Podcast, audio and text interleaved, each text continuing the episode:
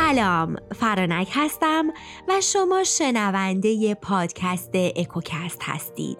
داستان سمک ایار اپیزود دوازدهم. مهران وزیر و شیرفکن در ادامه دستیسه های خودشون تصمیم گرفتن نامه ای به پادشاه ماچین ارمنشاه بنویسن و ازش بخوان که پسرش قزل ملک رو به چین بفرسته در جهت خواستگاری محپری و بهش گفتن الان بهترین فرصته که بیای به چین و یا چین رو قارت کنی و بگیری و یا با صفا و صلح محپری رو از پسرت کنی. به این ترتیب قزل ملک از پدر اجازه گرفت و با سپاهیانش به سمت چین اومد. بریم ادامه داستان رو بشنویم.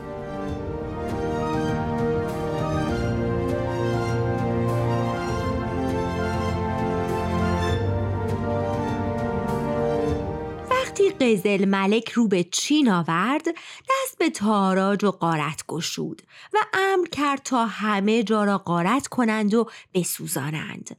یک روز ناگهان مردم برای دادخواهی به درگاه فقفور آمدند و از دست ظلم لشکر ماچین فریاد برآوردند. فقفور به مهران وزیر گفت نگاه کن که لشکر ارمنشاه چه کار می کنند و چرا دست بیداد و آشوب دراز کرده نمی‌دانم این جسارت را از کجا یافته اما می‌دانم که آنها را ارمن شاه فرستاده است. او می‌خواهد دنیا را ویران کند و صد هزاران مرد کشته شوند.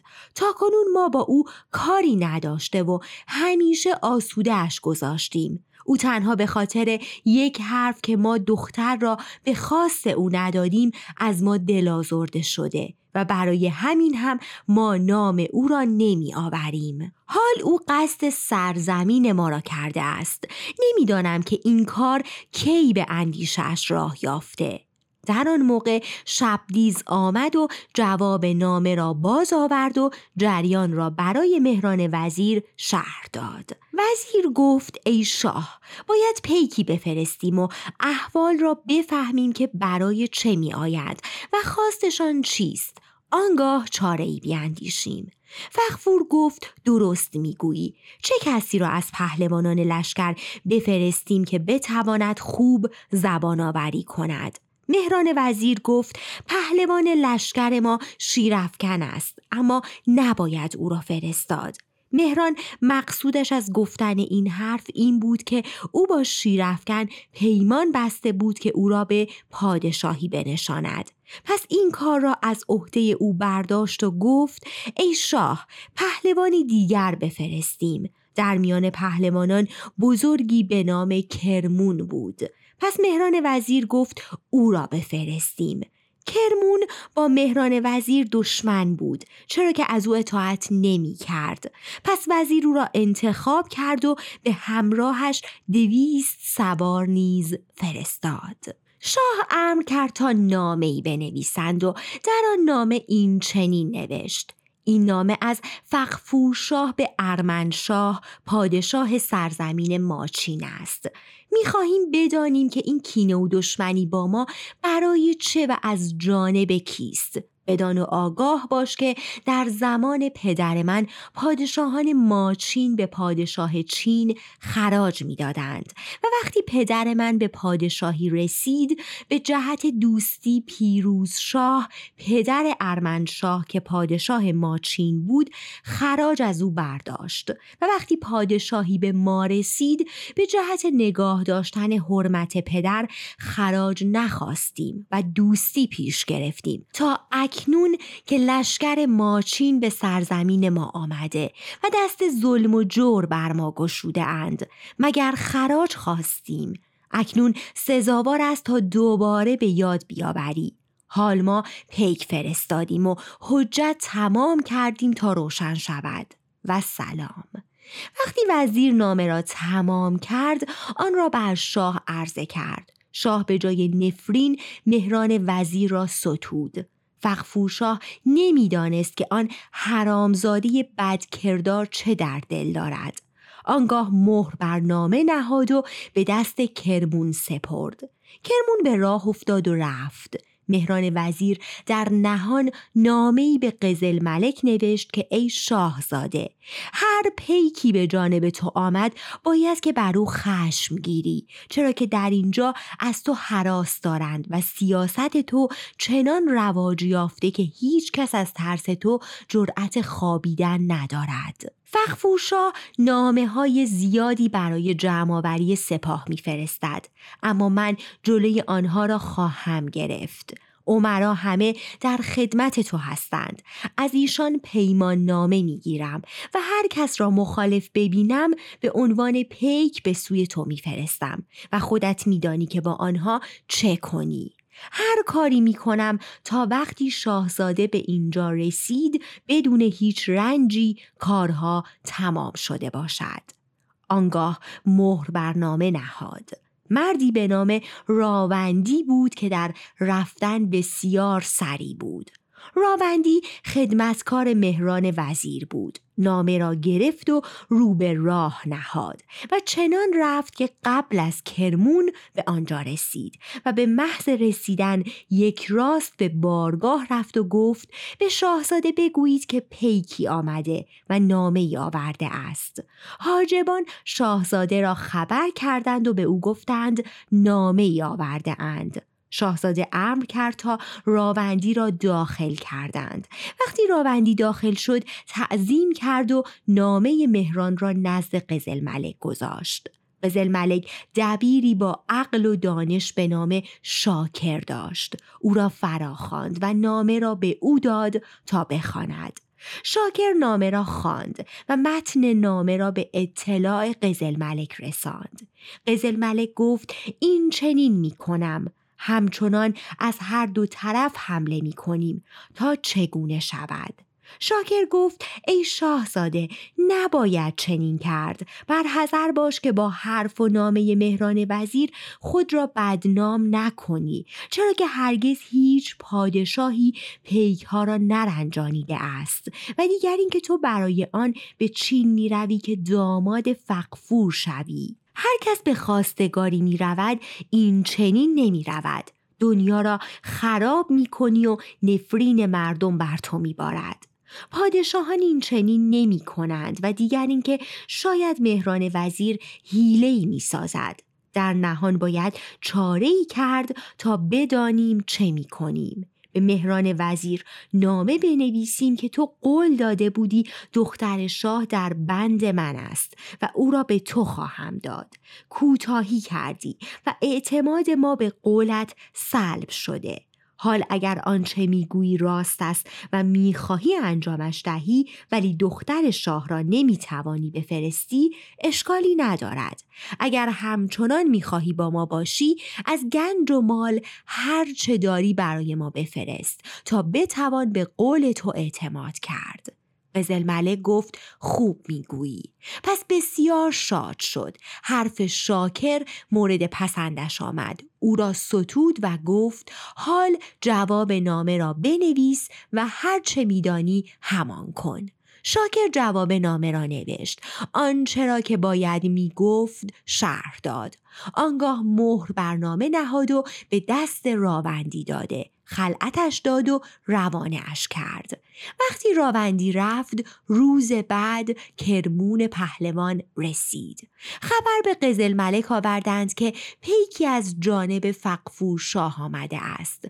قزل ملک امر کرد تا بارگاه را چنان که در رسم و آین پادشاهان بود آراستند. آنگاه گفت پیک را به بارگاه بیاورید تا لشکر ما را ببیند. کسی رفت و کرمون را که از راه رسیده بود به بارگاه آورد. وقتی کرمون به بارگاه رسید بارگاهی دید از اطلس سرخ که با میخهای طلایی بر زمین استوار شده و ستونها برافراشته و تختی در آن گذاشته و قزل ملک بر بالای تخت نشسته و شاکر صاحب قلم سمت راست او نشسته و غلامان و خدمتکاران و حاجبان بسیاری صف کشیدند. کرمون به بارگاه آمد و تعظیم کرد. دعا و سنا گفت و شروع به ستایش کرد. شاهزاده امر کرد تا او را بر کرسی نشاندند. در دم غذا آوردند و خوردند و آنگاه دستها را شسته مجلس بزمی آراستند مطربان آواز شاد میخواندند و جامهای شراب به گردش درآمد. شاکر گفت ای پهلوان اگر نامه ای داری بیاور و اگر پیغامی آورده ای بگو. کرمون برخاست تعظیم کرد. برنامه بوسه داد و آن را جلوی قزل ملک گذاشت. قزل ملک نامه را برداشت. به دست شاکر داد تا بخواند. شاهزاده وقتی آن همه تهدید را از فقفور شاه که در نامه نوشته بود شنید هیچ حرفی نزد. رو به شاکر صاحب قلم کرد که در حال جواب نامه را بنویس. شاکر گفت ای شاهزاده چه جوابی بنویسم؟ بنویس که احوال پدران ما خراج دادن و ستاندن آنها را ما نمی‌دانیم. خودشان می‌دانند آنها آنها بودند و رفتند. اما ما هستیم و خواهیم بود و اگر تو از پدر من خراج نخواستی تقصیر خود تو بود. اگر خراج می‌خواستی یا می‌داد یا جوابت را با تیغه شمشیر می‌داد. این را خودت نخواستی. تا این زمان به مدد دایه جادوگر بود که پادشاهان سر در اطاعت تو داشتند که با جادوگری چندین شاهزاده را در بند کرده بود. حال دایه از بین رفت و دیگر تو را پادشاه تمام جهان نمی‌دانند و من با لشکری بیکران آمده ام و جواب نامه تو را در راه نوشته ام. باید که وقتی نامه من به تو رسید دختر خود محپری را با زینت بسیار و مالی فراوان و خراج ده ساله نزد من بفرستی تا من نیز از همین راه بازگردم وگرنه آماده جنگ باش که ما در مرغزار گورخران منتظر رسیدن شما نشسته ایم.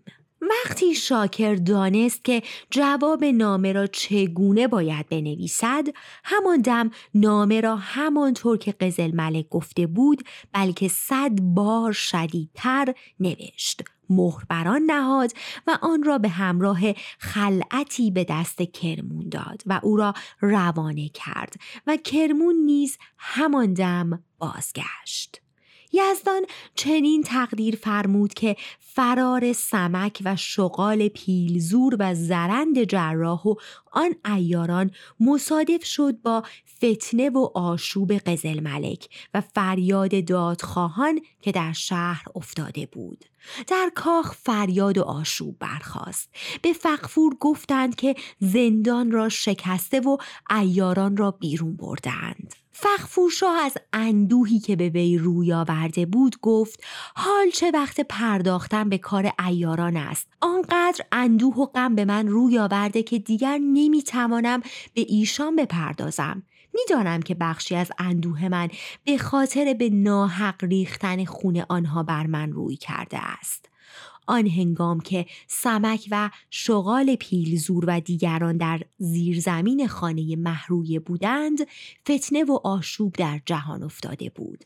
در آن وقت راوندی بازگشت و پاسخ نامه مهران وزیر را آورد. مهران نامه را خواند و کسی را در پی شیرفکن فرستاد. او را حاضر کرد و نامه را برایش خواند. شیرفکن گفت ای مهران چه باید کرد؟ هرچه مسلحت می‌بینی همان کن. مهران وزیر گفت تدبیر ما این است که آنچه داریم از خزانه و زن و فرزند را به آنجا بفرستیم. تا آنان بدانند که آنچه ما گفتیم راست است. وقتی آنها آمدند ما شاه را دست بسته به ایشان می دهیم و پادشاهی تو مسلم می شود شیرفگن گفت همین کار را باید کرد. مهران وزیر و شیرفگن شروع به ترتیب دادن کارها کردند. کار را آماده کرده تا ببینند که بعد چه باید کنند. از آن طرف سمک ایار و دیگرانی که در آن زیر زمین بودند وقتی دو سه هفته گذشت یک روز ناگهان سمک به شغال و دیگران گفت ما کار خوبی نکرده ایم. این شرط ایاری نیست و در مرام جوان مردان سزاوار نیست. شغال گفت ای فرزند ما حتی در کار خودمان درمانده ایم برای آنها یعنی خورشید شاه و فرخ روز چه کار می توانیم بکنیم؟ تا آنجا که در توان داشتیم کوشش کردیم و تا پای جان با آنها بودیم و جهد کردیم. خداوند زندگی را برایمان خواسته و به دست تو ما از بند و زندان رهانیده شدیم. باشد که آنها نیز نجات یابند. سمک گفت ای پهلوان شاگردت سمک امشب کاری می کند و آنها را از زندان بیرون می آورد. تو همتت را نگه دار. این را گفت و منتظر شد تا روز روشن پنهان و چتر شب همه جا را در سیاهی فرو برد. سمک ایار برخاست سلاح و خنجر و سوهان و کمند و انبر و هرچه برای شب روانی لازم بود همراه کرد.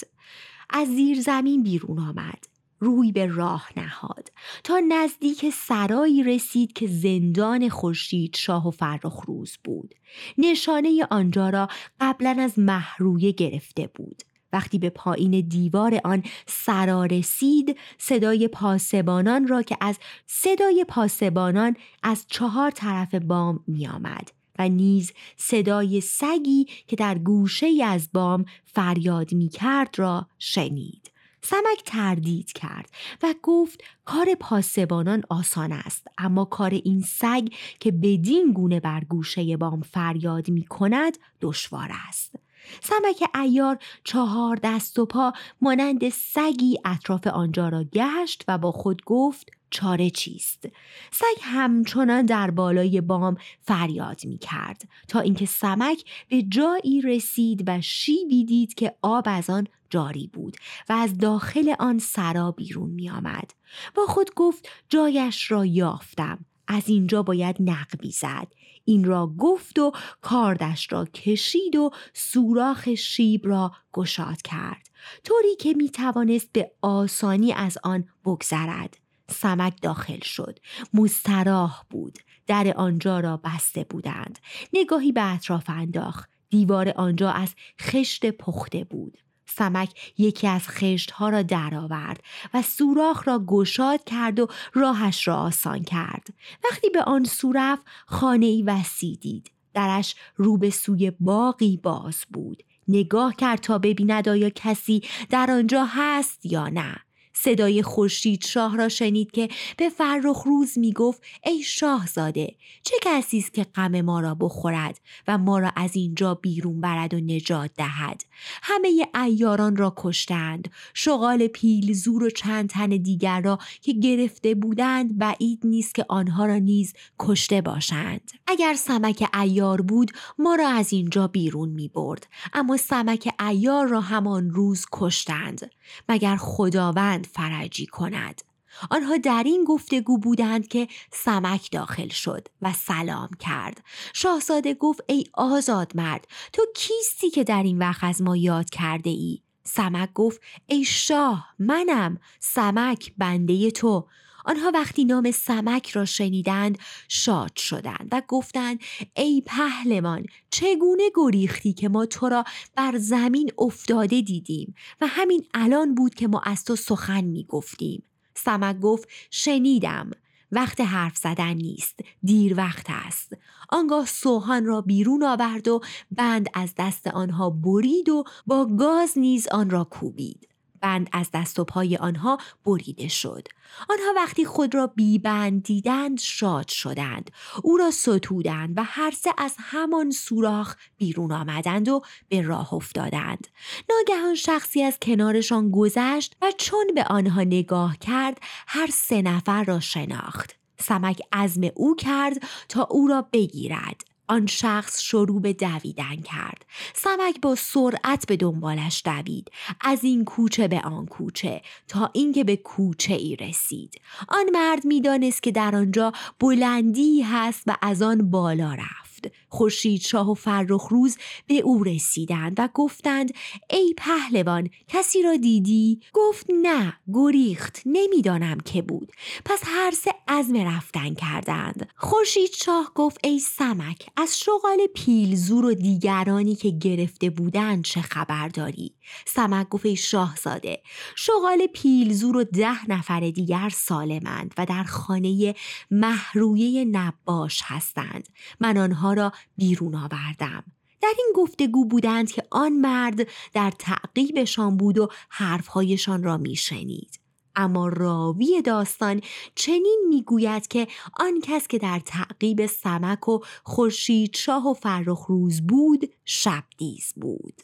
او در آن هنگام که نامه قزل ملک را برای مهران وزیر آورده بود که در آن نوشته بود دختر شاه را نزد من بفرست چرا که قول دادی و نفرستادی و مهران وزیر با شیرفکن مشورت کرده و گفته بود که باید دختر را به چنگ آورده و پنهان کنیم تا ببینیم چه پیش می آید چرا که اگر قزل ملک دختر را از فقفور شاه بخواهد و فقفور نیز دختر را بفرستد روا نیست و تو به مرادت نمی‌رسی. در پی این تدبیر افتادند که دختر شاه را بدزدند. شبدیز هر شب بیرون میآمد و اطراف کاخ شاه میگشت. تا شاید بتواند چاره ای کند و دختر شاه را برو باید آن شب هم وقتی سمک و خورشید شاه و فرخ روز را شناخت و از دست آنها فرار کرد در پی تعقیبشان آمد. پس از آن به تعقیبشان پرداخت تا به آنجا رسید. فهمید که شغال و ایاران دیگر در خانه محرویه نباش هستند. خوشحال شد. با خود گفت حال که نمی‌توانم دختر شاه را به چنگ بیاورم توانستم از دشمنان مهران وزیر نشانی بیابم.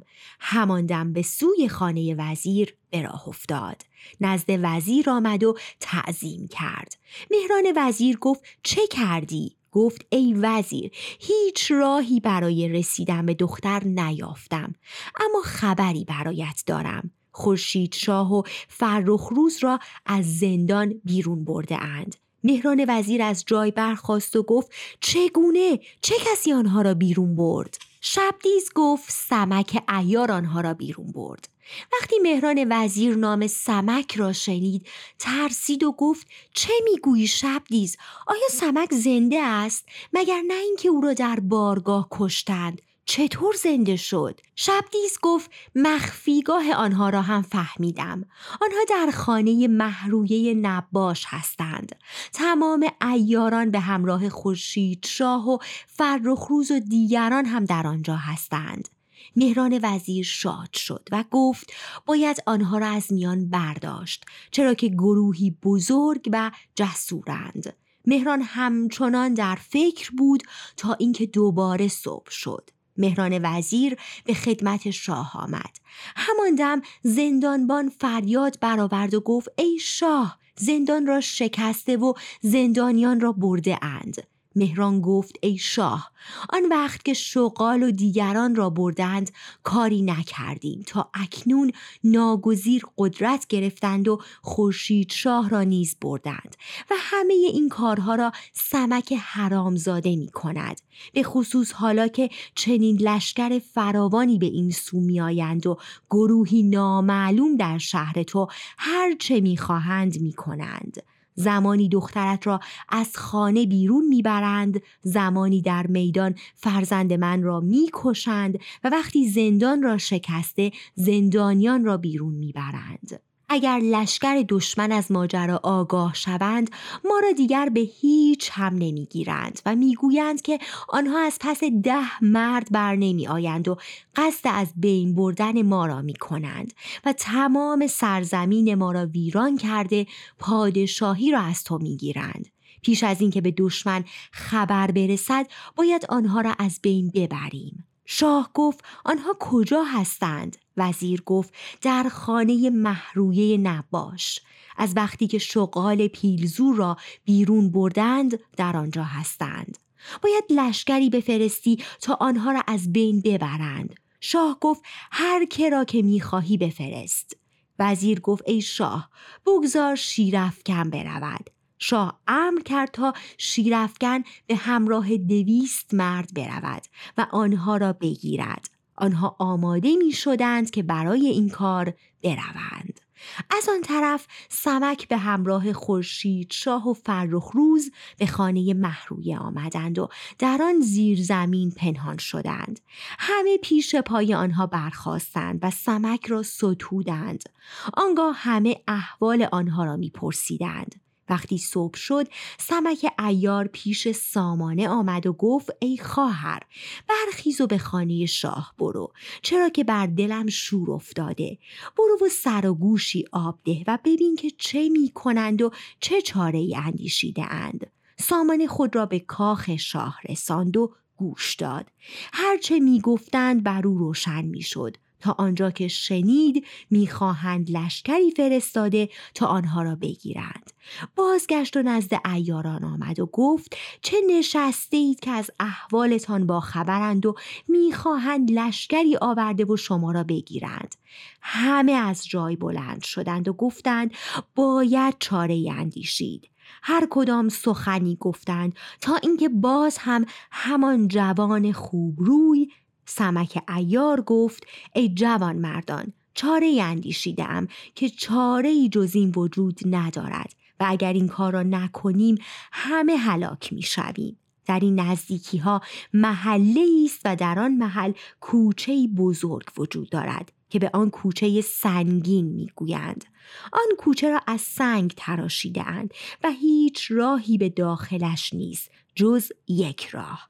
اگر اجازه دهید به آن کوچه رفته پناه می‌گیریم که دست هیچ سپاهی به آن نمی‌رسد. از هر جایی امتر است. چرا که چپ و راستش همه از سنگ است. همگی او را ستودند و گفتند خوب گفتی. پس همان وقت که خورشید شاه و فرخ روز به همراه شغال و سمک و دیگران سلاح برداشتند و رفتند سامانه نیز رفت و در جایی پنهان شد.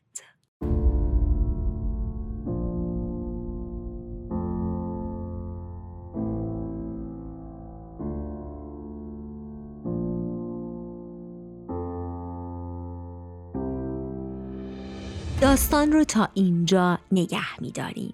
اینکه آیا ایاران موفق میشن به کوچه سنگین برن و در اونجا چه اتفاقی براشون میفته رو توی قسمت بعدی خواهم گفت. پس با من همراه باشید و با همراهیتون کامنت های زیباتون من رو خوشحال کنید. تا اپیزود بعدی روز و روزگار براتون بخوشید